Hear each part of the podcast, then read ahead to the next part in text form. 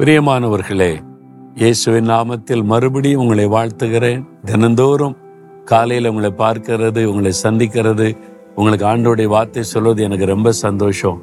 நீங்க சந்தோஷமா இருக்கிறீங்களா? இன்றைக்கு ஒரு நல்ல ஒரு அற்புதமான வார்த்தையை வேதத்திலிருந்து உங்களுக்கு சொல்ல போறேன்.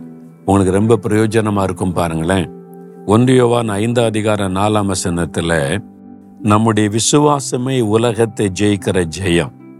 நீங்க ஏதோ ஒரு காரியத்துல போராடிக்கிட்டே இருக்கிறீங்க. ஜெயிக்க முடியல. போராட்டம் நடந்துகிட்டே இருக்குது. இன்னும் வெற்றி பெற முடியல. அது உங்களுடைய படிப்பின் காரியமா இருக்கலாம் வேலை காரியமா இருக்கலாம் பிசினஸ் காரியமா இருக்கலாம் குடும்ப காரியமா இருக்கலாம்.